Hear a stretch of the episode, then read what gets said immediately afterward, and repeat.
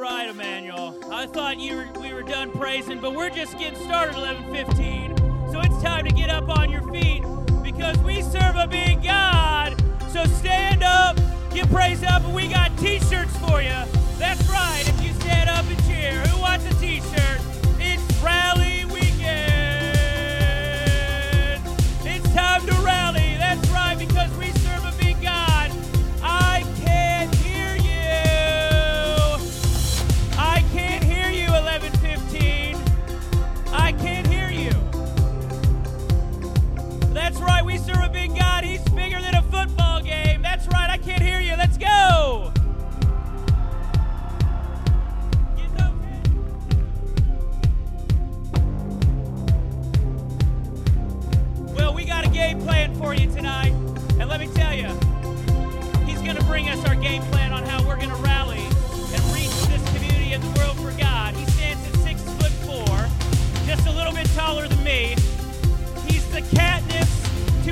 Games.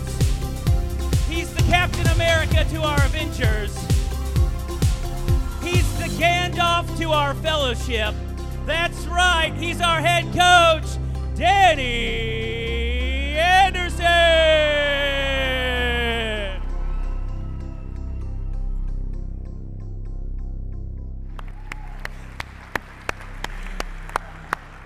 I'm pretty sure he just called me uh, the Katniss to our Hunger Games, and uh, I don't think that that was a compliment. Um, but I did not write that script.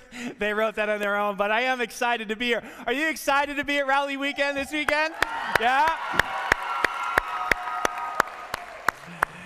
Well, I am so pumped. Uh, if you're a guest with us here today, please fill out that little information card in your handout there. As Robin said, you can go right outside in the foyer and get a, a, a brand new EC Life, EC Vision t shirt. You're not going to want to miss out on that, so uh, be sure to do that. But, uh, you know, the word rally, I think we've all, we're all kind of familiar with the word rally, especially if you played baseball growing up. Any baseball players? growing up, major little league baseball. Anybody play baseball out there? Um, yeah. And, and my, my family was a baseball family, and we grew up on the diamonds. We grew up playing baseball. We watched the Yankees every single night that they were on. And so my two brothers played baseball. They went on to play Division One baseball. They were trying to get drafted and all this, fell a little bit short, but they were really good baseball players. And uh, our little league that we played baseball at uh, won the, the Little League World Series in 1968. Okay, so this was like a really intense baseball town, baseball little league. In fact, when you went onto the campus, we had I don't know six or seven diamonds, and as soon as you walked in, the sign said "Home of the Little League World Champions 1968." So as a little kid, you walk in and you're thinking, "Oh my gosh, I am something. uh, You're part of something incredible." And so we were actually trying to get to Williamsport and trying to win, you know, the World Series, and we had all these plans and dreams. And so baseball was a big part of our life growing up. And so, if you played a little, little, little League baseball, if you've heard about it, you watched it on ESPN or something like that, you know there's a time in the game where your team is down and you need to do what? You need to rally. It's a huge part of baseball. And so, what happens as an 11 year old, 12 year old kid, you take your hat, you turn it inside out, and you put it on your head. What's that called? Yeah, you all know what it's called. It's called a rally cap. And then you put those rally caps on, and then everybody gets off the bench, gets on the fence. They start shaking the fence. They start yelling really loud. They start yelling profanities at the pitcher, right? No? You didn't do that? You were too nice? We did. We said we called them. Sorry, mom. My, uh, you know, but, but my mom was in the stands screaming. The parents were screaming. The faith, the fence is shaking, and all of a sudden, this poor 12 year old kid is throwing pass balls and you know and we're getting hits and we're scoring runs and we rally and we end up winning a game. How awesome was that back in those days right? That's a rally. If you're taking notes today a rally is simply a comeback. That's what it is. You're down and your team has a surge and there's a comeback and you end up winning the game. Do you remember two years ago in the first game of the playoffs the colts played the chiefs the cincinnati chiefs cincinnati chiefs there you go. The Kansas City Chiefs shows you how much of a fan I am. But I do remember where they were down 28 points. The score was 38 10. Do you remember that? And, and uh, going into the third quarter, I think there was nine minutes left. Andrew Luck had thrown four interceptions. It was, it was, it, they were just playing terrible, and or the Chiefs' defense was playing really great. Not sure which one. Maybe it was both. But all of a sudden, they scored 28 unanswered points. Do you remember this? And then Andrew Luck got really lucky when he recovered that Brown fumble. Remember on the goal line, and he just grabbed it and dove in, and they ended up winning the game, 45 to 44. Wasn't that an incredible comeback? That's what I'm talking about when I say rally. Your team is kind of down, if back against the wall. There's a surge, there's a comeback, and in the end, you win the game. You know, organizations can rally, the stock market can rally, people, individual people can rally in their life. They can come back after some setbacks. But guess what? Churches can rally as well. In fact, the first church that was ever created, the first New Testament church, actually started with a rally. Did you know that? If you're a Bible reader, maybe you know that, or maybe you overlooked it. I'm not sure. But the, the story of the first church is incredible. You know, Jesus was had this group of guys around him that he began teaching at the, you know, at around the age of 30, 30 years old or so. And he started teaching them things about God's kingdom and giving them God's instruction, and one thing led to another, and, and, and crowds of people started to kind of follow Jesus as he would get on a, on a hillside and he would start to teach these things.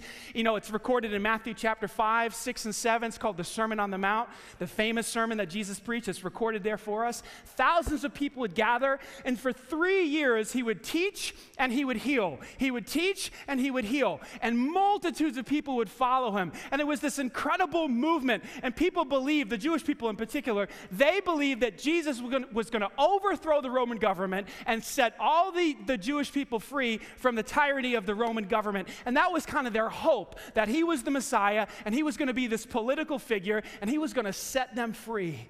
And it was all going really well. And many, many people were following him. And he was doing all these miraculous signs, like healing people who couldn't see, people who couldn't hear, people who had leprosy were getting their, you know, their bodies healed. And he was raising people from the dead. It was incredible. And then all of a sudden, everything comes to a screeching halt. And they suffer a massive defeat. It happened in the Garden of Gethsemane where Jesus was praying. He tried to tell his guys that this was going to happen. No, he told them it was going to happen. They just didn't understand. He kept telling them, guys, in a couple of days, I'm going to be betrayed. I'm going to be taken away. I'm going to be crucified. But don't worry, three days later, I'm going to rise again. And he would tell them this and he would tell them this and it would fall on deaf ears. Well, sure enough, the night came. And Jesus was betrayed by who? His name was what? Judas.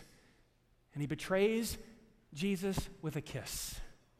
And Judas has got a, a, a, all these cronies with him, you know, swords and clubs and lanterns, like Jesus was some type of military threat and they arrest Jesus. And Peter, because Peter was so passionate, don't you love Peter sometimes? He just kind of was so impulsive and he would say things and do things. He takes out his sword and he slices off a guy's ear. I happen to think he was aiming for the center of his head, but he was just a bad shot.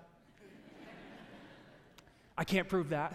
Slices the dude's ear off, falls on the ground. Jesus picks up the ear. He puts it back on his head. And he, and he just, just little surgery. Just, wouldn't it have been awesome to see that happen?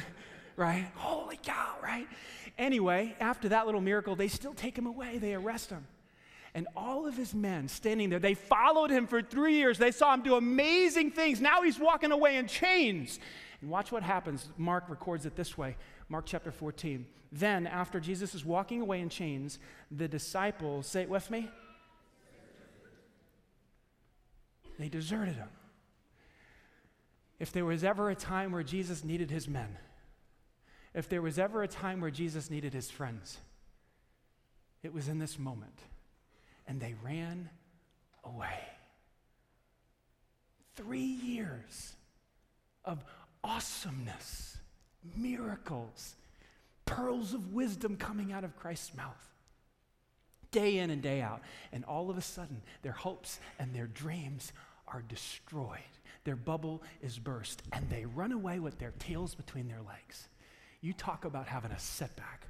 They're confused, they're full of fear, they think what's going to happen to him is going to happen to them, and so they get out of there. Jesus goes to trial. A couple days later, he's crucified on a cross for the sins of the entire, entire human race. And the disciples watch it all happen. They are crushed their hopes and dreams are annihilated. They retreat back and they start to hide out. They don't know what to do. Three days later, two of the followers of Jesus, two, they're, both of their names were Mary, they go to the tomb when they want to bring some spices and try to you know, preserve the smell a little bit of, of the decomposing body. I know that's gross, but that's what they were doing. They get to the tomb where Jesus' body was, and the stone is rolled away. And when they go in there, there's an angel inside the, the tomb, and, and the angel says, Why are you looking for the living among the dead? He's not here. He is, say it with me, risen. He's alive. And the women are like, oh my God, what, what, does this mean? I don't understand. And they're confused. And, and the angel tells the, the two ladies to go back and tell the disciples. So they run back and they tell the disciples. And the disciples are so down, they're so discouraged, their hopes and dreams have been dashed that when the ladies start talking about how Jesus is risen from the dead and the angel said such and such, they say, You're crazy. Get out of here. Shut up. Now, it doesn't actually say that, but that's what they said. They, it says that they thought they were making it up, that, that, this, that it was a story that was not true. And so that night, the same day, that night, John records this. Watch these events. That Sunday evening, after the, the, morning, the ladies went to the tomb. The disciples were meeting behind locked doors. Now, why were they behind locked doors? Why were they there? Remember, their leader has been killed. Their hopes and their dreams are gone. The past three years are for nothing. And so they're locked behind closed doors because they were afraid that the Jewish leaders would do the same thing to them that they did to Jesus. And they didn't want to be arrested and they didn't want to be crucified. So they're hiding out behind locked doors, afraid, fearful. Watch what happens next. Jesus does what only Jesus can do. Remember, they're behind locked doors. Suddenly, Jesus was standing there among them. How did he get in the room? How did he get in the room? He walked right through the walls. Isn't that cool?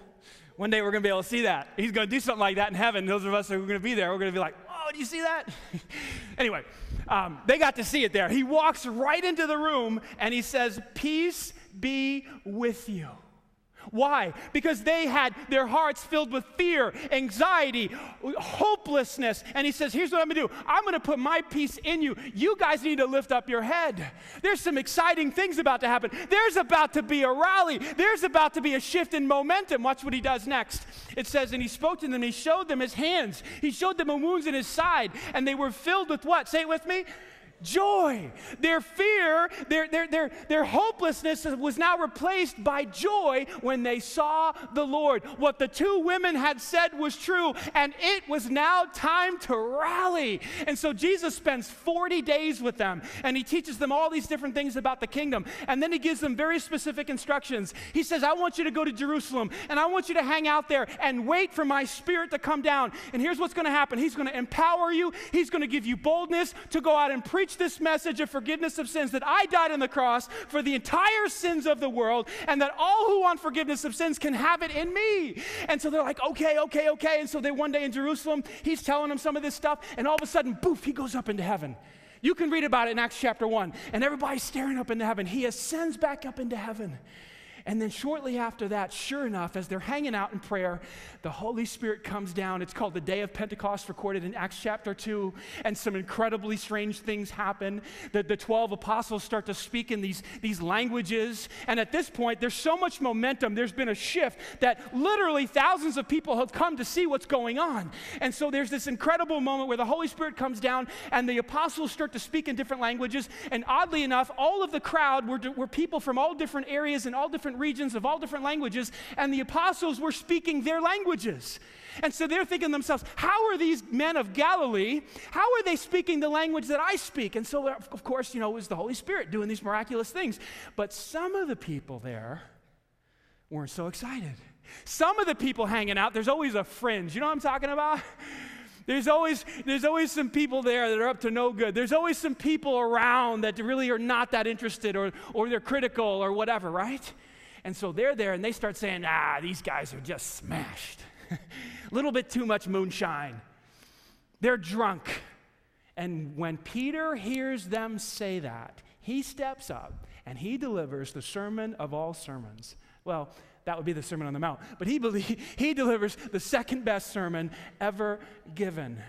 in the church. And he starts preaching about how these guys are not drunk. This is what's really going on. He starts quoting from the prophet Joel. He starts quoting David from the Old Testament. He tells people to repent and turn and put their faith in Christ and save their souls from the crooked generation. Watch what happens in verse 41. You talk about a rally. Those who believe what Peter said, this incredible sermon he was preaching, were baptized and added to the church that day. How many? 3,000 people in one day. You talk about a rally. The first church started with a huge rally. They were down, they were out, their hopes and dreams were dashed. Christ raises from the dead. He appears to them, teaches them for 40 days, rises up into the sky. The Holy Spirit comes down, and 3,000 people are added to the church in one single day. Wow. Is anybody excited about what God has done? I mean, come on. Here's the question. Here's the question. Why should we rally today? The first church started with a rally, but what about us? Why are what what are we doing here? Aren't we here to rally again? Aren't we haven't we been put here on this earth to see God do miraculous work through us? Not just Peter, not just the first church, but through us, through this church? I would say, yes so. Yes, yes sir. Yes ma'am. That's what I would say. Why? Why should we rally? Because people everywhere need Jesus. Have you noticed this? Have you noticed the people at work need Jesus? Come on, the people you rub shoulders with. Hey, have you noticed that somebody in your home needs Jesus? have you not thought that to yourself? It's like, man, you, you just need some Jesus. Maybe it's a brother, sister, mother, father. I don't know who it is. People need Jesus. They are desperate. They need life. They need eternal life. Listen to what John said in John chapter 5, 1 John chapter 5, verse 11. He says this This is what God has testified. In, in other words, this is the story. You want to know what God's message is? It's very clear. This is the message. Ready? He has given us eternal, say it with me, eternal life. And this life is where? Where's it found? In Jesus. That's where it's found. People need eternal life, and it's found in Jesus. He continues, watch this. When whoever has the Son has what? Life, and whoever does not have the Son, the God's Son, does not have life. It's very simple. People need life. Whoever has Jesus has eternal life. Whoever does not have Jesus does not have life. Here's what's interesting this word life is not the word life that we think it is. There's two words in the Greek that John could have used bios, which, which is describing physical life, the, breath, the air in your lungs, the blood that's going through your veins. Once the air leaves, once your heart stops, once the brain goes dead, you cease from bios. That's one sort of life. There's also something called Zoe. Zoe life is the life John is talking about here. It's life from above, it's spiritual life. When Jesus said a person must be born again, he was talking about spiritual life. You're born once physically from your mother's womb, but then you also need spiritual life. You need to be reborn, born again. And Jesus said, unless you're born again from above, you cannot see the kingdom of God. This life is found in Jesus. You know people who do not have Zoe. Am I right? Raise your hand if you know somebody who doesn't have Zoe. Well, guess why the church is here, folks? Guess why the church is still here? Guess why Christ hasn't come back yet? It's because we are called to reach those people who do not have Zoe life. Now, I can continue to quote verses to you and show you what the Bible says about that, but it, there's no better way to show you what I'm talking about than to introduce you to somebody named Morris Lucas. Morris Lucas was a man just going through life thinking everything's fine, looking for life in all the wrong places. And then one day, his son Aaron Lucas, who found life at this church, said, Dad, you need to come. You need to listen. There's a unique message. I'm telling you, there's something here you need in your life. And I want you to hear Morris's, stu- Morris, Morris's story from his own lips.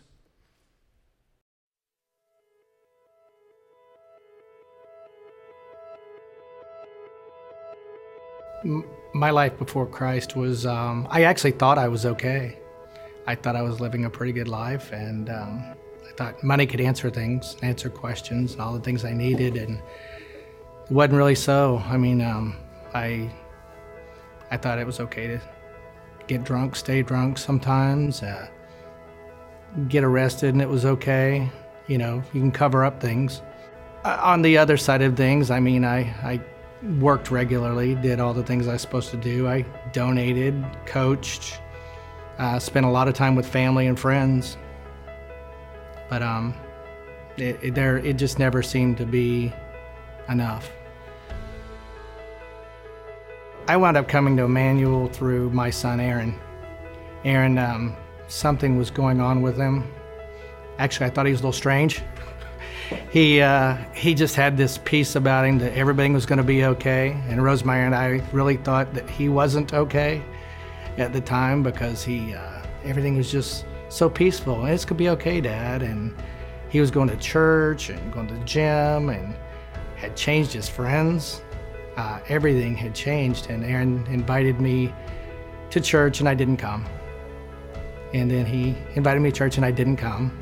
And he kept inviting me and kept inviting me, and and I think I visited church, and then he invited me to come to small group with him, and what turned out to be some incredible guys. They're uh, my five that I would like to be like. But um, I kept coming and kept coming, and it, it, turned into something special that I it's it that's so important to me now. I think it was about a year and a half ago that I got baptized, and I, I put it off because I, I felt like, man, then I have to live right. but uh, I, you know, I, I prayed about it a lot. I talked to Aaron, I talked to Danny, and uh, I, I, don't have to be perfect. I just need to believe and know where everything's coming from and, and trust that Christ has me. It's really important to invite people to church, to invite them to come in and know Christ. Um, God has called us to do that. I mean, He's charged us with being His disciples. And for that reason, I don't even know any other reason now that I was put on other earth other than to share that message. If Aaron would have given up on me, then um, I wouldn't be here today. I was actually that friend, father uh, that you wouldn't want to invite. I actually kept people out doing things they shouldn't do and encouraged bad behavior. Um, I was that person that would have said, it did, that did say, you know, the, if I come in, the, the place is going to catch on fire, you know, because I, I wasn't the one you wanted to bring to church. Um, I didn't think that much of myself and didn't know that I could have a relationship with Christ. And, and I found that here at Emmanuel. I would say Jesus has changed my life because he's given me a total peace. Uh, the grace that I feel, the forgiveness that I feel, the fact that I know that um, Christ is with me no matter, where, no matter where I go. I know that um, I'm safe, I'm secure, I have an eternity with Him.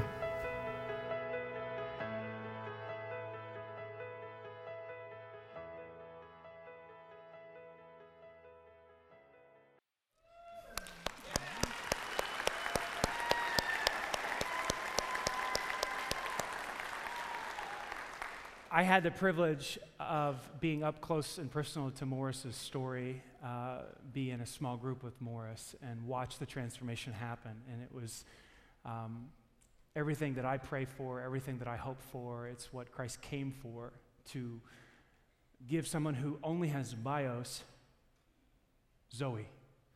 And that's what the church is here for. Let me describe a little bit more of what the Zoe looks like. If you'd ask me, hey, what's your favorite verse in the Bible? You know, uh, it would probably be this one right here. It's, it's, it's the mission statement that Jesus gave us for his own life. In John 10, 10, the second half of the verse, he says, I came so that they can have real and eternal life. He uses the same word John uses in 1 John 5, 11, and 12, Zoe. I, so I came that they might have Zoe, more and better life than they ever dreamed of. I want to talk to you a little bit about what that means more and better life than you've ever dreamed of. It's, it, what it doesn't mean is millions of dollars and the home of your dreams and the sports car you've always wanted or to be able to shop at whatever store you want to shop at or get whatever purse you want to get. Ladies, I know you love purses or sh- and shoes. that's, not the, that's not the more and better life Jesus is talking about here. He's talking about something else. He's talking about a life invaded, taken over by, full of love. Not worldly love, like we love chocolate cake. You know what I'm saying? Or pizza. Or the Colts. Because we're all we're going to go watch the game this afternoon and we love football or whatever. Not, not that type of love. I'm talking about unconditional love, which is called agape love. When agape love fills the heart of a person, something incredible happens. And I can only describe it from my own experience and from what I've seen in other people's lives. Let me try to, let me try to articulate it this way. When unconditional love enters the soul of a person, what happens is I begin to understand that regardless of all of my sin,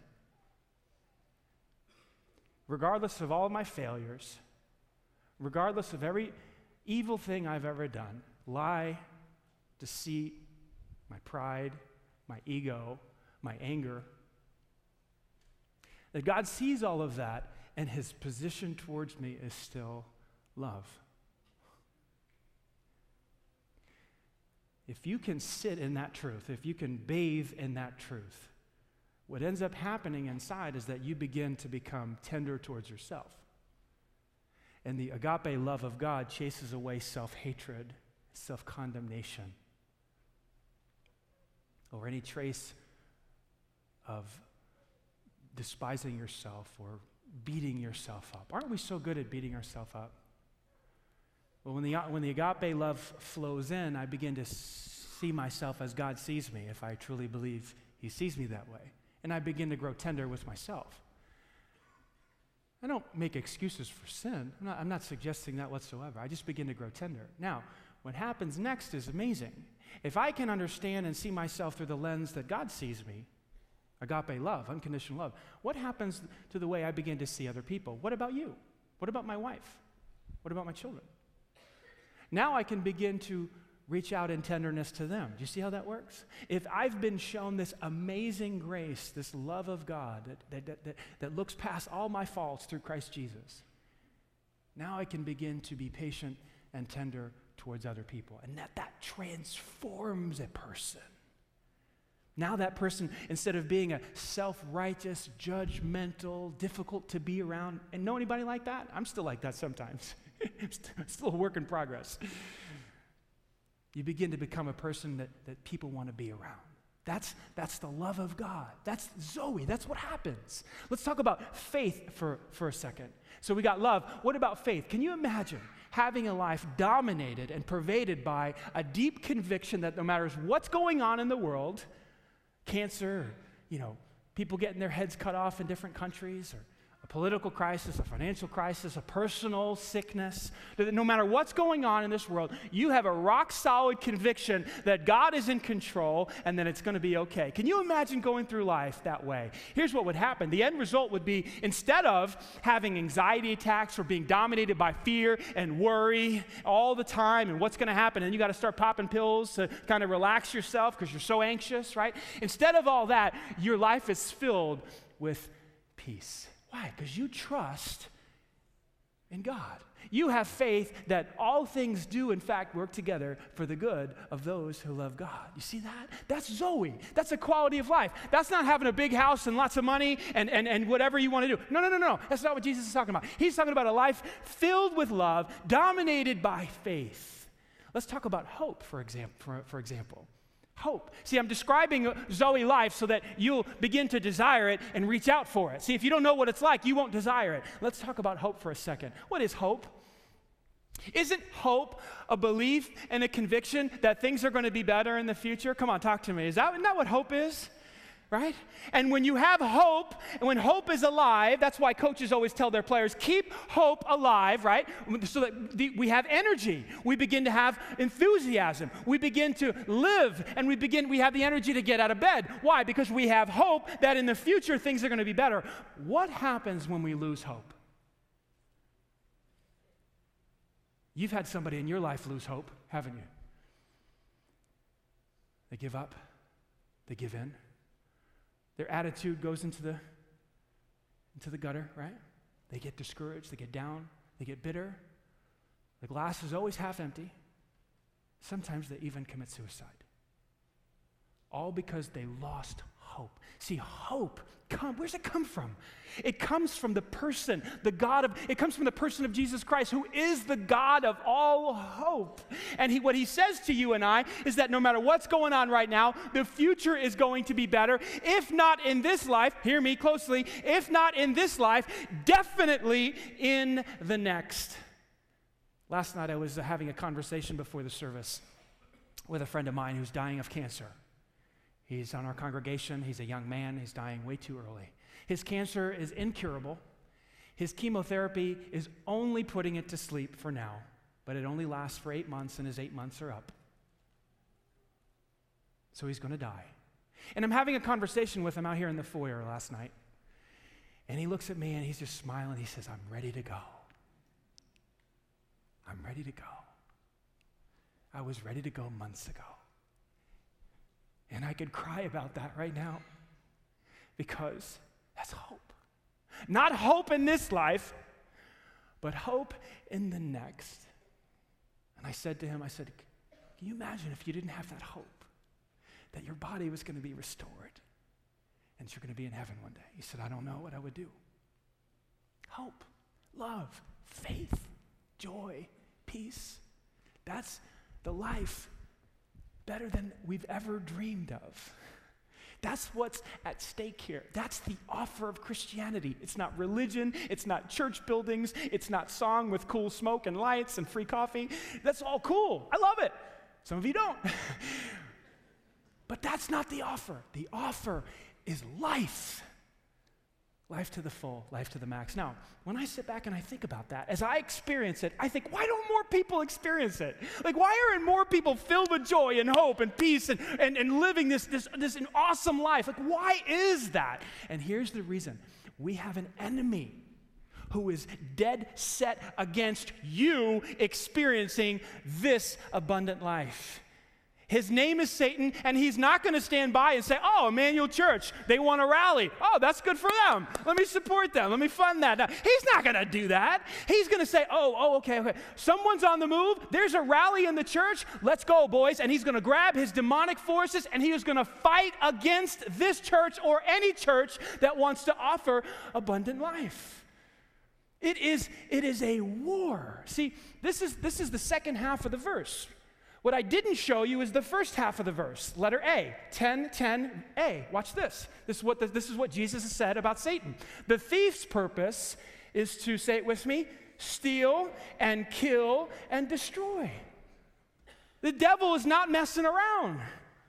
He wants to steal away life. He wants to destroy that life, snuff it out, and kill it. He doesn't want you to be born again. He doesn't want you to experience joy and peace and, and, and, and all of these things that come from Christ. So he declares an all out war. Now, how does he fight his war? What are his weapons? What are his guns? I know this is getting a little bit dark. It's getting a little bit serious. We don't talk about Satan a lot here, okay? We're not one of those churches, okay?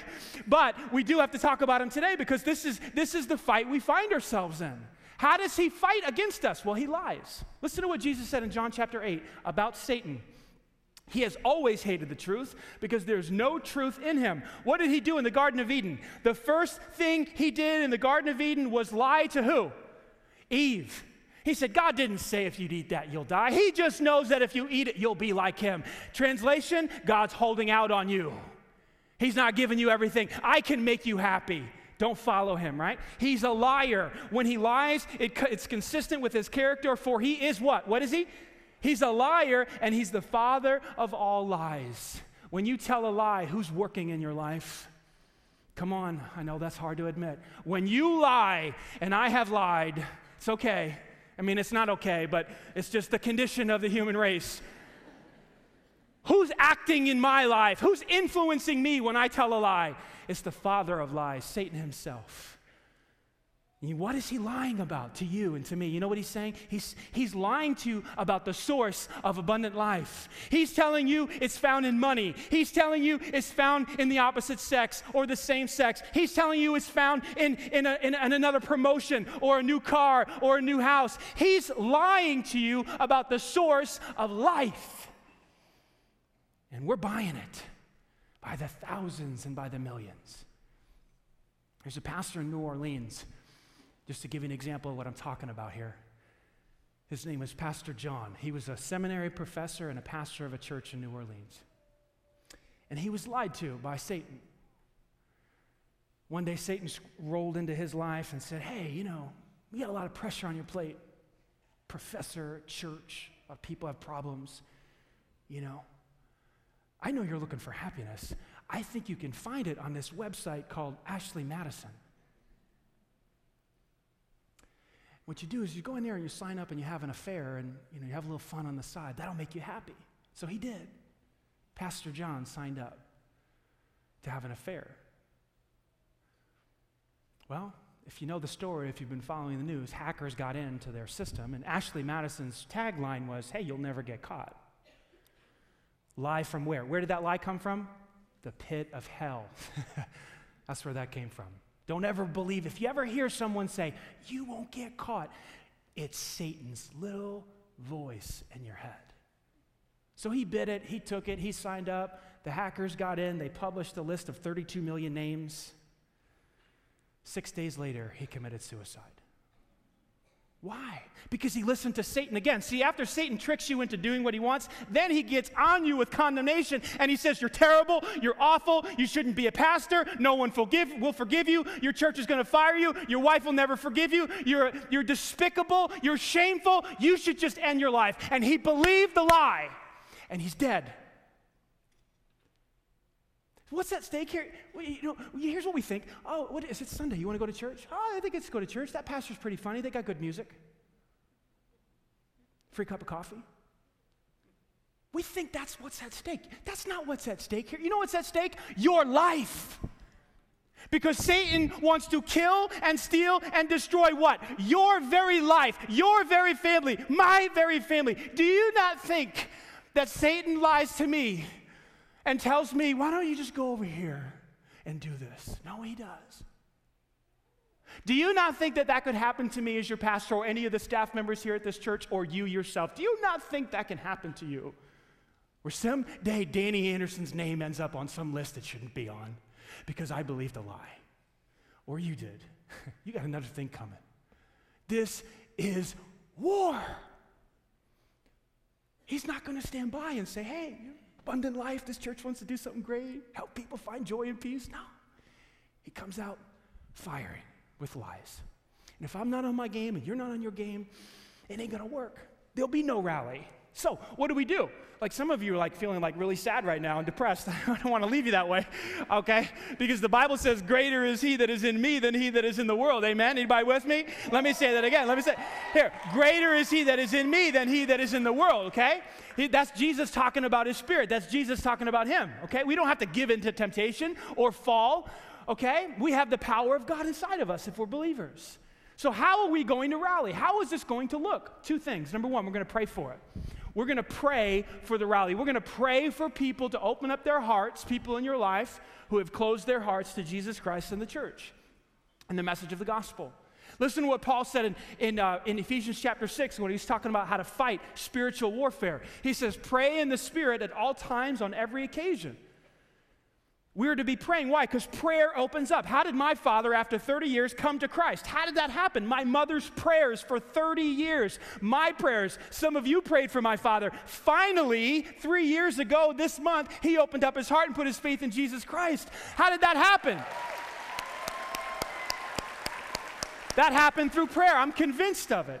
I'm convinced of it. Prayer is a powerful thing. We have to start praying for the names on these stages, the people in our lives who don't know Christ. And then, number two, we have to make this commitment right here I'm going to church. Who's coming with me? Listen, you're not going to get your friends and your family members and coworkers to come to church if you're not here.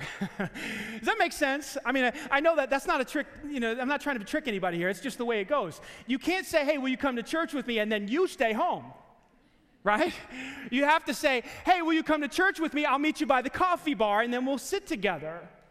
But unfortunately, about half of you decide not to come to church about every week. Imagine if I did that. Woke up on a Sunday morning. I don't know. I, should, I mean, Robin could probably fill in for me. She's pretty good with a mic, right?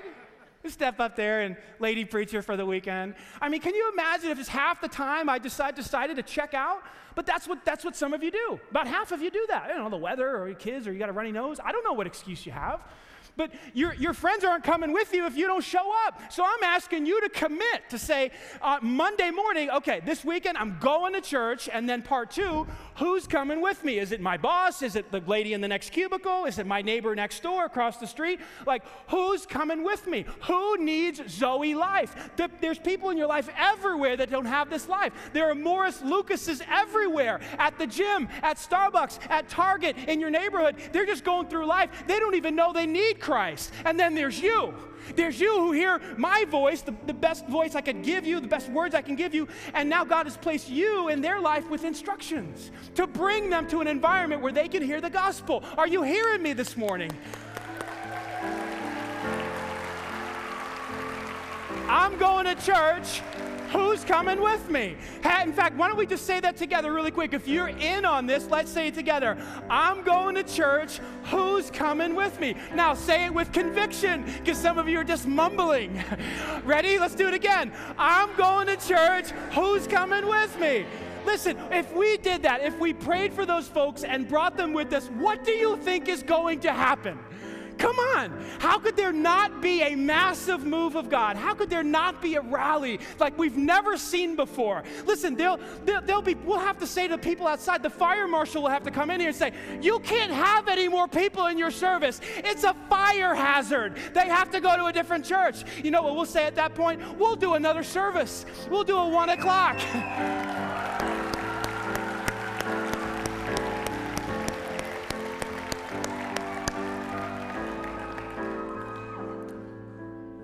My challenge to you is so simple pray for those people in your life and bring them. There's a seat next to you for them to hear the message of love, the message of grace that transforms a hard heart like Morris Lucas's heart. A guy who was leading people astray in the wrong direction. And now he's leading people to Christ in his life.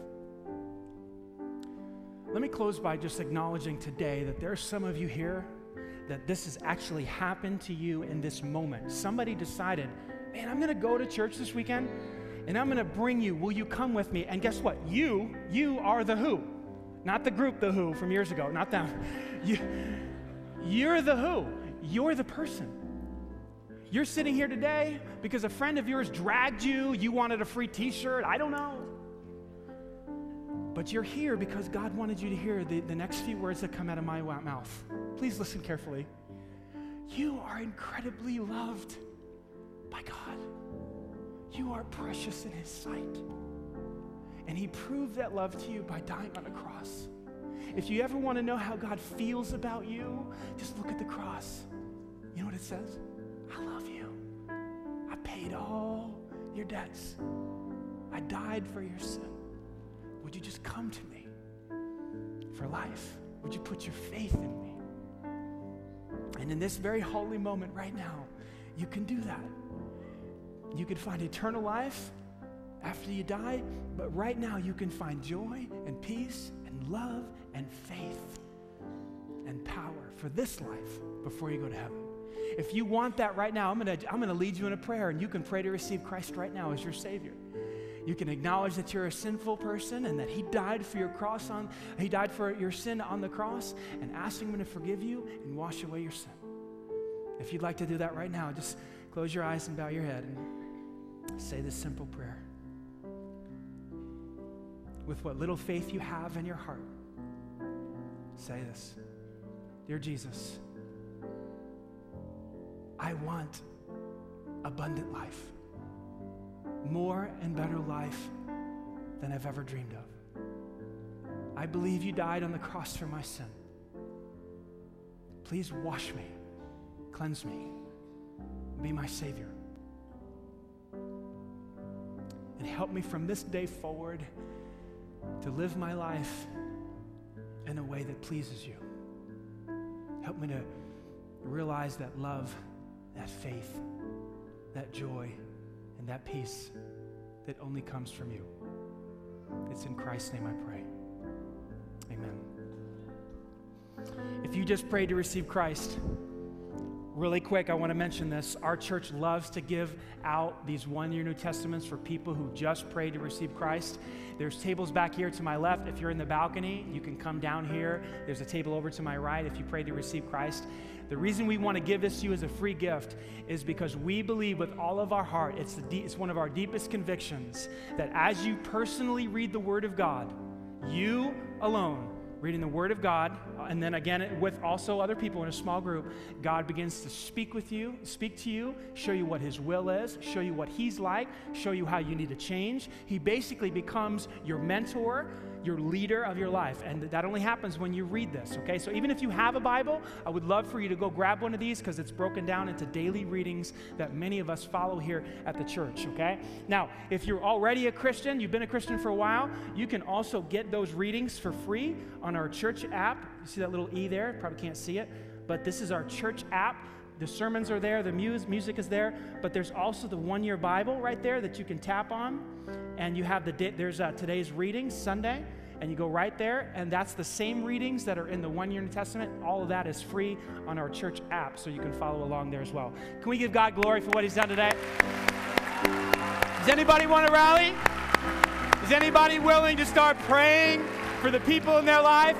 Is anybody willing to say, hey, I'm going to church and who's coming with me? I'm telling you, if we begin to do that, we're going to see our community flipped upside down. What makes a community great, by the way? Can I just ask? This is me venting. This is a whole little side issue here, really quick, before we go. What makes a community great to live in? What makes a community so, so valuable, so excited? You're so excited to live there and, and you're not fearful of people breaking in and you're locking all your doors and, and you're, you know, always checking over your shoulder. Like, what makes a community, like, desirable to live in? Isn't isn't it good people? Isn't that what it's all about? People that help other people, people that are honest, they don't steal from you, they don't break into your house, right? How do you create people like that? How are people like that created? Zoe life enters their heart and their hearts are transformed and they become disciples of Jesus. Good people that wouldn't steal your stuff or kidnap your child or, or lie at work or steal something from the company. They just wouldn't do that because that's not the type of person they are on the inside. How do you create that? Being follower of Jesus Christ. Let's do it. Let's flip our community upside down.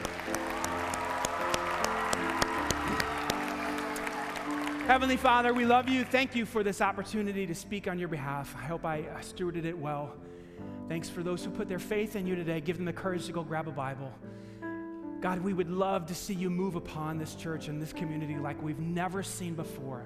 Literally, thousands of people giving their life to you, overcoming addictions, forgiving the people in their life, having their marriages healed, being reunited with their children, all kinds of miraculous things happening in our community. We know that that's what you want. Help us to fight off the enemy with the truth and realize this abundant life that you've given us. We pray all of this in Christ's name. Amen. Hey, next week we are starting a brand new series called Walls. Some walls need to be jumped, some need to be torn down, and some need to be created. So you're not going to want to miss this three week series. Bring your friends who need to hear about Christ. God bless you. We'll see you next week.